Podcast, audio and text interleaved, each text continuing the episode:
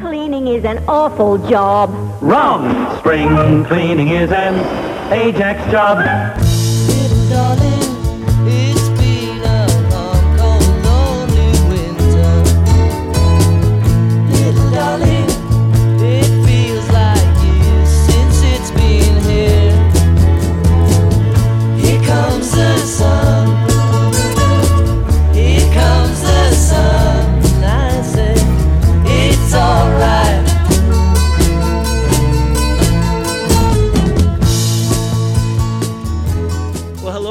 Special welcome if you're joining us for the first time. We're beginning a new four part series called Spring Cleaning, and I love those old commercials. Do you love them?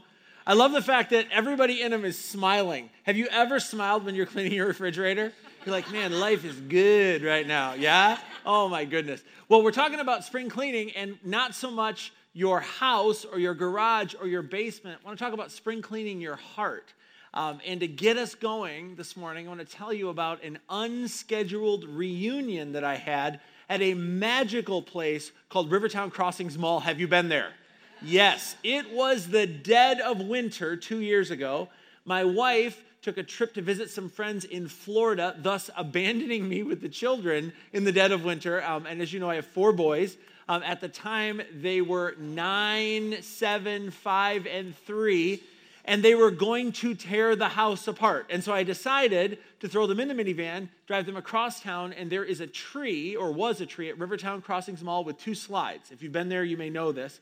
Um, I quickly realized that the design of this tree is really not great because your kids run around the tree and you can't see them all at the same time. So I found myself doing laps around the tree in order to keep dibs on my four kids. The little one with orange hair at the time liked to hide which made my life rather interesting. But one of my laps around the tree, I ran into an old friend. Uh, I hadn't seen him in like 25 years, and dude, he looked old, right? No, but we had not gone to school together. We had gone to church together. We were in a small group together in senior high. We'd done camps together. We'd done a few trips together. I know him really well. Uh, and I, it was just great. I said, Oh my goodness, how fun to see you. I introduced him to three of my kids, because again, I couldn't find Wilson. What do you do? And uh, he introduced me to his kids. And, and then he said to me, Well, you know, what do you do for work? And I said, Oh, you know, I'm a pastor now. And instantly his face just changed. And I was trying to figure out how to read what he was feeling. And then he said, I don't go to church anymore. And I said, Really? And he said, Yeah, I gave up on the whole God Jesus church thing about seven years ago. And I said, Really? Why? And he said, You know, I just I just started paying attention, and a lot of my non-Christian friends were like better people than my Christian friends. And I so I just decided that, you know, Jesus must not work very well. Or maybe, you know, set a form of a question. Look at that next slide. Maybe like this. Um, does Jesus really make that much difference in people's lives? And I thought to myself, you know, I think he does. Um, and that's one of the reasons that I love my job. I get a front row seat to the work of God in people's lives. And I said to him, you know, I've seen impossible marriage situations mended. I've seen impossible financial situations reversed. I've seen hearts that swore they would never trust again open themselves up to trust again. I've, I've seen over and over again what Jesus can do in a life. And he looked back at me and he goes, okay, that's fair, but not everybody. I mean, not everybody who goes to church looks more like Jesus over time. And so, what do you do with that? And I remember thinking, that is a great question. And that is a series waiting to happen.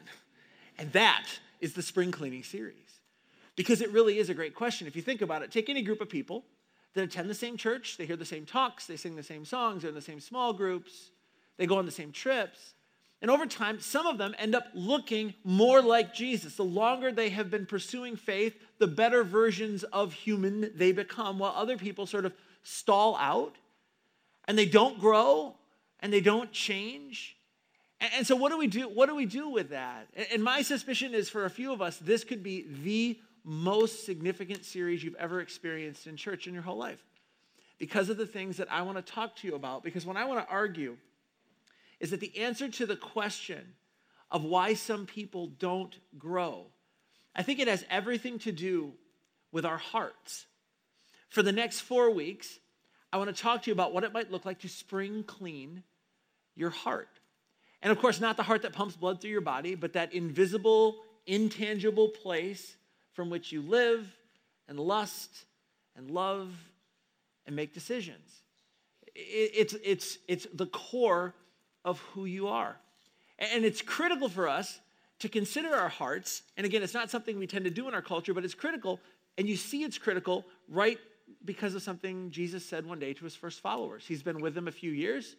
He has his 12 guys. I imagine them up around the Sea of Galilee, maybe seated having lunch, maybe on a walk between cities. And Jesus says this to his first followers, and it's uh, recorded for us by Matthew, who was there. He says, The things that come out of a person's mouth come from the heart, and these defile them. He says, For out of the heart come evil thoughts. So you start to see, okay, it's bigger than just what we say. Uh, evil thoughts, murder, adultery, sexual immorality, theft, false testimony, and slander.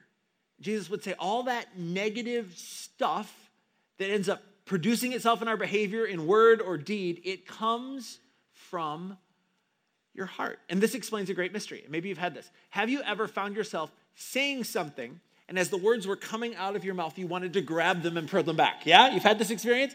And you think to yourself, where in the world did that come from? It's like I normally have a filter on what I say, I normally have a filter on what I do, but sometimes like stuff slips through the filter. Like, where in the world does that come from? Jesus would say it comes from your heart. Growing up, many of us were taught to monitor our behavior. We're taught things to say and not to say, things to do and not to do. If you have kids, you're in process with this right now. You learn what to say to get a date, you learn what to say to get a second date. You learn what to say to get a job, you learn what to say to keep a job. So we learn to monitor our behavior and our words, but see, no one ever teaches us to monitor our hearts. And that's a problem if the heart operates at a deeper level than the mouth or the emotions. No one taught us how to get bad things out or good things in. And this is a big deal because Jesus tells us that everything, everything comes from our heart. Now, Jesus came to earth uh, as a part of the Jewish culture, a Jewish man, and this thinking about the heart as the, the source for what we do and how we live has been, was a part of the Jew, Jewish tradition for generations before Jesus. In fact, a thousand years before the time of Jesus. Israel was ruled by a king named Solomon, who led the nation of Israel to unprecedented levels of prominence and prosperity on the world stage, made a fortune for himself, and in fact, the Bible notes that he was the wisest man who ever lived, which that would be a nice way to be remembered. Would you agree with me? Yeah. Solomon collected things, uh, but Solomon also collected wisdom. He believed that the most valuable thing that we could collect is wisdom. We could learn from those who have gone before us, and we could help those who would come after us. And so, one of the projects that Solomon undertook as king of Israel was to assemble the wisdom of his day in a volume that made its way into the Old Testament of the Bible. It's called Proverbs. And in Proverbs, we see all sorts of wisdom on how to live, what to do, what to do when you wrong people, how to treat people who hurt you. And then Solomon says the following in Proverbs chapter 4. He says, Above all else, which is stunning because there are so many things he talks about. Above all else, he says, guard your heart, for everything you do flows from it. In other words, it's not enough just to monitor your behavior, there's something deeper. We live from our heart. And so, implication one of the greatest things we could do for ourselves and for our kids is to learn how to guard our heart. And so, in this series, what we're to do is explore four things that may need to be cleaned out of your heart. Four things that can get lodged in there and do incredible damage. And to make matters more complicated, the damage is often done behind the scenes without us being aware of what's driving us. It's like a computer virus that spreads and infects everything in our lives, whether we know it or not. So, the four enemies of the heart that we're going to tackle in the next few weeks. Uh, today, we're going to talk about guilt. Next week, talk about jealousy, then anger, and then greed. And just a heads up, next week, we're talking about jealousy. We may or may not be opening with the Rick Springfield classic, Jesse's Girl. And I may or may not have purchased a mullet for Paul. So you want to come back for that? All right, it's going to be it's going to be quite a weekend. So these four enemies of the heart, eventually they grow to the point where they breach the filter that we've placed on our words or our actions. And when they do, they get us into trouble or cause us to do things that we shouldn't. They keep us from being the people that God designed for us to be. And they help explain why not everybody who attends church and pursues faith ends up looking more like Jesus.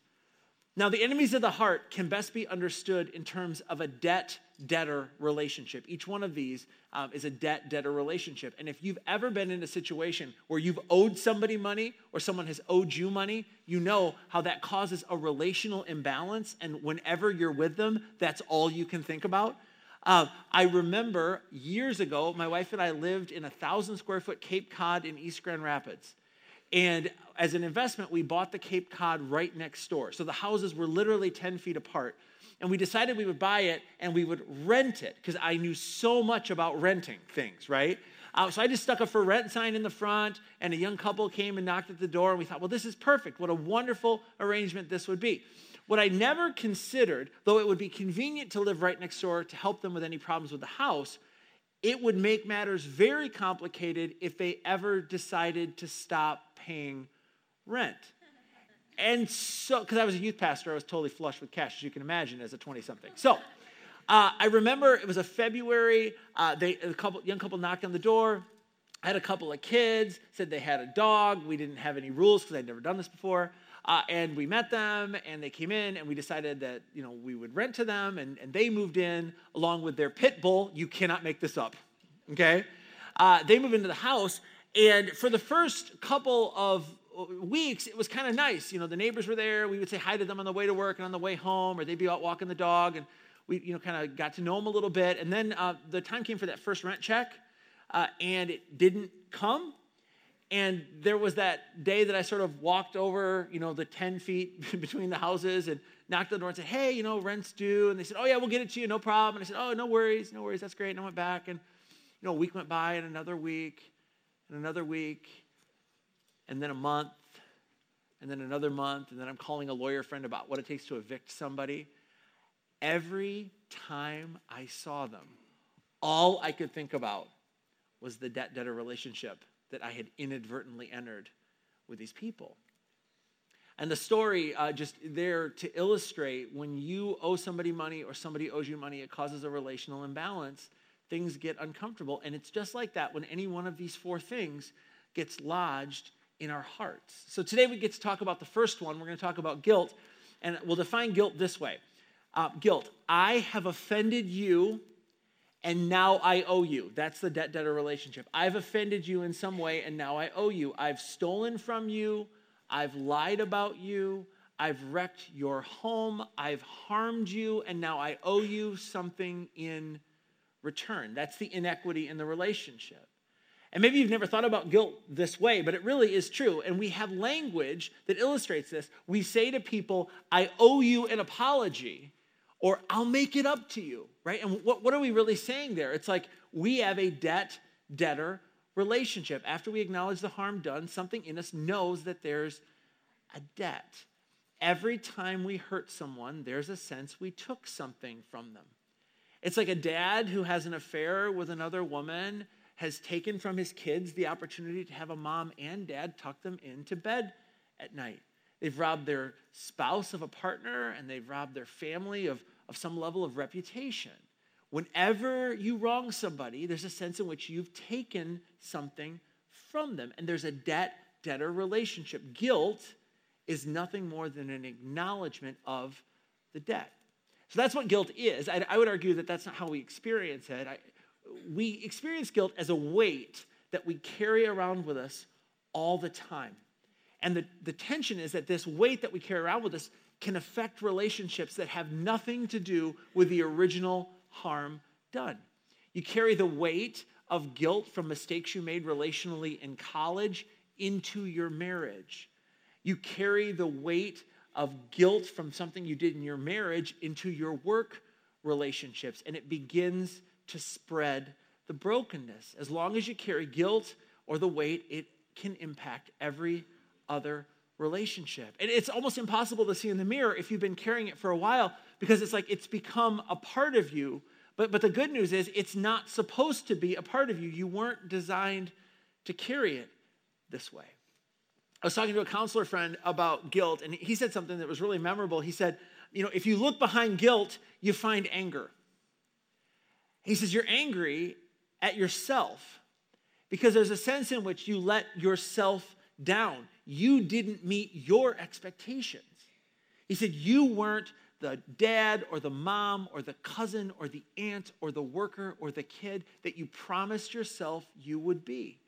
And so you've let them down, and now you're carrying the anger. It's tempting to think there's nothing we can do about the weight we carry, right? None of us have access to a time traveling DeLorean yet, right? So we could go back and, and, and undo the thing we did or do it right or do it differently, but we don't have that option. We can't change the past. We can't go back and keep our promises. So we think, I can't do anything. But here's the thing guilt is a heart issue. And if you let it fester, it starts to infect everything else. So it must be dealt with if we're going to thrive. Now, if guilt is a debt that you owe to somebody else, there's really only two options if you want to get serious about getting rid of it. You can repay the debt, but that's often impossible. I mean, how do you repay a collapsed marriage or a lost childhood? So, so that really isn't an option for most of us. The other thing you can do is you can ask the person that you offended to cancel the debt. You can just go before them and, and, and actually ask them to let you off the hook. But the challenge with either trying to repay the debt or ask someone to forgive you is that they both require something that we're really not very good at because we don't like it uh, confession, right? That's what it takes. But confession is powerful because, and this is our big idea for today, confession breaks the power of guilt in a way that nothing else seems to. Confession exposes the things and has power to clean out our hearts. So it shouldn't surprise us that the Bible talks a lot about guilt and confession. What does surprise a lot of people is that when the Bible talks about guilt and confession, it talks about confessing to other people and not just to God. Because we tend to think of confession as something we do between us and God. And this has to do with the religious climate in which many of us were raised.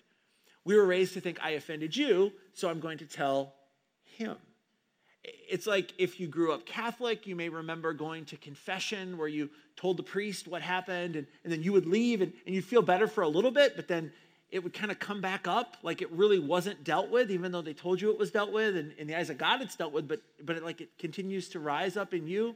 Or if you're Protestant, you meet with like a you know a professional religious person like me, and we go to Starbucks and you start to say, "Here's what I did." And it's like, well, you know, Jesus forgives you, and great, and you leave going, "Boy, that was really good coffee. I'm glad we did that." And then like a week later you're like why do i feel this way? Again we must need more coffee which generally is god's will. That's true. But uh, i would argue there's something there's something else. If you want to get over guilt you must go to the person you offended and confess.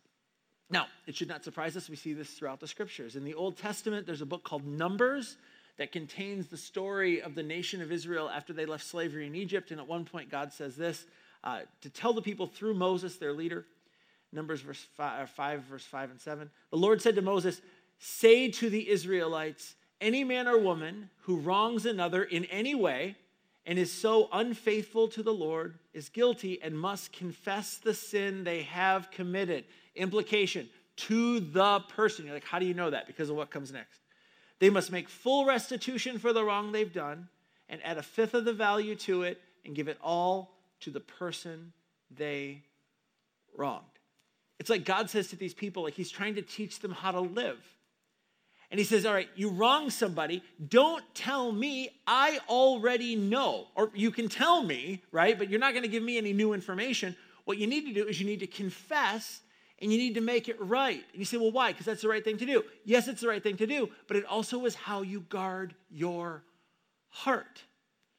Jesus says something very similar to his followers one day and when he told them this, I think it shocked them because of the way they thought about their relationship to God. Here's, here's what Jesus says He says, Therefore, if you're offering your gift at the altar, meaning you've done something wrong, you've traveled to the city of Jerusalem, You have brought a lamb or a ram or a goat or a grain offering or whatever you brought to give to God to apologize for the wrong you've done. If you're offering your gift at the altar, and there remember that your brother or sister has something against you, okay, you've offended them. Leave your gift there in front of the altar. First, go and be reconciled to them, and then come and offer your gift. Time out, Jesus. You're saying that to God, it's more important that I'm right with other people than right with Him? I think you say, yes, because that it's all connected. It's like if you say you're sorry to God, God will forgive you. He's faithful to forgive you. But if you want to thrive in this life here and now, you've got to guard your heart. You've got to understand your heavenly Father wants more for you than simply bringing a gift to Him to apologize to Him. He wants you to experience life now. And to that, you go to the person you offended and be reconciled to them. And, but Jesus, you're saying that's more important than making things right with God. Jesus would say, Yeah, because that's the way you enter the life that God has for you. One more passage uh, Jesus has a brother named James. He instructs early Christians this way He says, Therefore, confess your sins to each other and pray for each other so that you may be healed. In other words, um, there's something wrong on the inside. You need to be healed. And one of the ways you get things right on the inside is to go to people on the outside who you've stolen from or who you've done wrong to. And that's how you, that's how you find freedom. That's how you find healing. That's how you guard your heart. Now, there's a common misconception with regards to confession. A lot of people think can, the goal of confession is a clear conscience. But it's deeper than that. The goal of confession is a clean heart. And to do the clean heart thing, you really have to confess not just to God, but to people. Here's why the sins that you confess only to God are easier to repeat, aren't they? Right? Maybe some of you did, maybe it's just me. Okay. The sins you confess only to God are easier to repeat. Let me, let me put it in a story form. Can kind of understand it, unpack it a bit. Imagine with me a ninth grade girl. She goes to youth group, she goes to church, she does mission trips. She has a sense of the way that God wants her to live. Uh, but one day she gets to her freshman math class and realizes with horror that there is a test and she has forgotten to study. And math is not her strongest subject, and so what she quickly does is she makes herself a cheat sheet, which she slides up inside her sleeve. Now, in this moment, she knows that cheating is wrong. She is categorically against cheating. However, though she's against cheating, she's for A's. And so when the test is passed out, she pulls out the cheat sheet, she aces the test, but then walking out of the class, she has this knot in her stomach because she knows what she did is wrong. She feels guilt. And so she goes home and she gets on her knees in her bedroom and she prays and she says, You know, God, I'm so sorry. And would you forgive me? Uh, and I, I want the blood of Jesus to cover this sin. And of course, the blood of Jesus covers this sin. That's what grace is. And, and yet she walks away feeling better, but then two weeks later, she's back in school, same class. Once again, there's a test. Once again, she isn't prepared like she wanted to be prepared. Once again, the piece of paper, the cheat sheet slides up inside her sleeve. In fact, it's easier the second time. And she's still against cheating and she's still for A's. And so she does that thing that she does. And, and then she goes home again. She gets on her knees again. You're starting to wonder if the carpet's going to wear out in that one spot in her bedroom, right? And she says she's sorry again and the blood of jesus covers her sins again but it's like but it's like she's just going to repeat that sin different scenario the first time she does it the first time she cheats she comes home she prays she has this sense i didn't just wrong god i actually wronged my teacher. And so she writes a letter to the teacher. And she just says hey i i have a strong sense this is wrong and i just want to confess this to you. And i understand there's consequences but I need to be free. I don't want to do this again. And so the teacher gets the note, and there are consequences, and maybe they're severe. But here's the thing what are the odds that she will cheat again post consequence? Right? It's like she has consequences, but then at the other side of the consequences, because they will end, she has a clean heart. See, you change when you confess to the person you offended. And in the New Testament, what you find is God is way more concerned about your heart than about consequences. He wants our heart to be pure. because we live from our heart. If we're carrying a weight, He wants us to dump it. And the only way to really get after that is to confess to the person you offended. Now, I know what some of you are thinking, and it's totally fair. You're like, totally get the ninth grade analogy. If I had a ninth grade daughter and she did that, we'd have consequences. Got it, right? Um, so I understand the principle, but but my life is a little more complicated than that. I'm not in ninth grade anymore, and I didn't cheat on a math test. I, I cheated on my spouse. And, and, you're saying, I mean, if I go and tell my husband or my wife that that I did that, they, that is going to hurt them. Here, here's the thing that you find it's like it isn't the confession that hurts them, it's the sin that hurts them. And in fact, in working with people over the years, so often the spouse already knows something is wrong. They're already aware almost every time that something is wrong. And the reason we don't confess is that we're afraid of the consequences, but what we don't realize and we don't weigh is that concealment also carries consequences. And if the consequences of confession are immediate and severe and temporary, the consequences of concealment, I mean, they can change everything and they can drag out over a lifetime. And, and, so, if you were your heavenly father and you loved you and you were for you and you forgive you, what would you tell you to do? You say, you're scared of confession. You know what? That's already, that's one of the consequences of that sin. But listen, on the other side of that confession, there is freedom.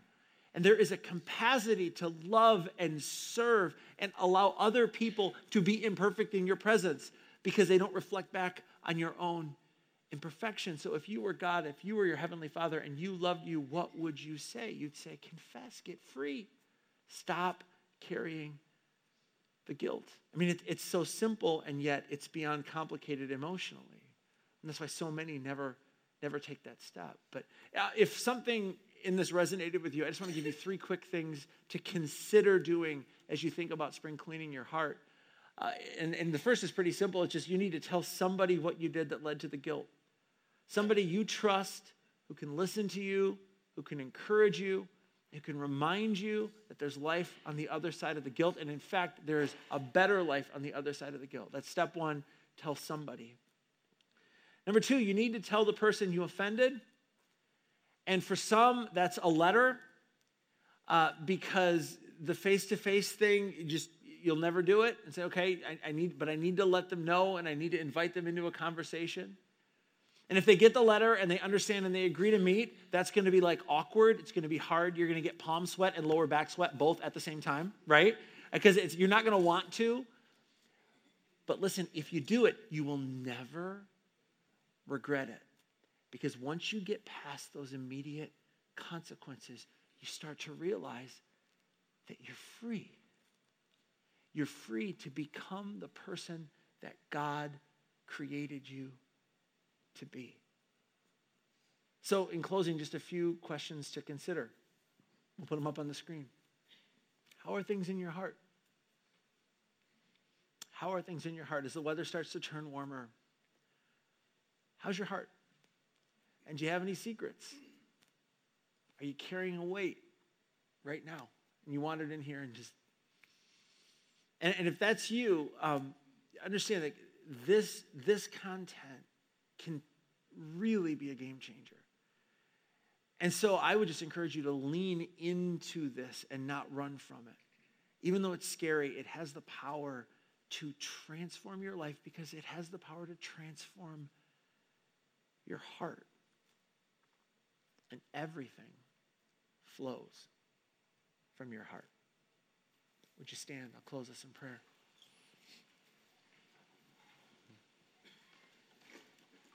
Heavenly Father, in moments like this, um, I realize why you taught us to address you as Heavenly Father. Fathers love their kids, fathers want the best for their kids.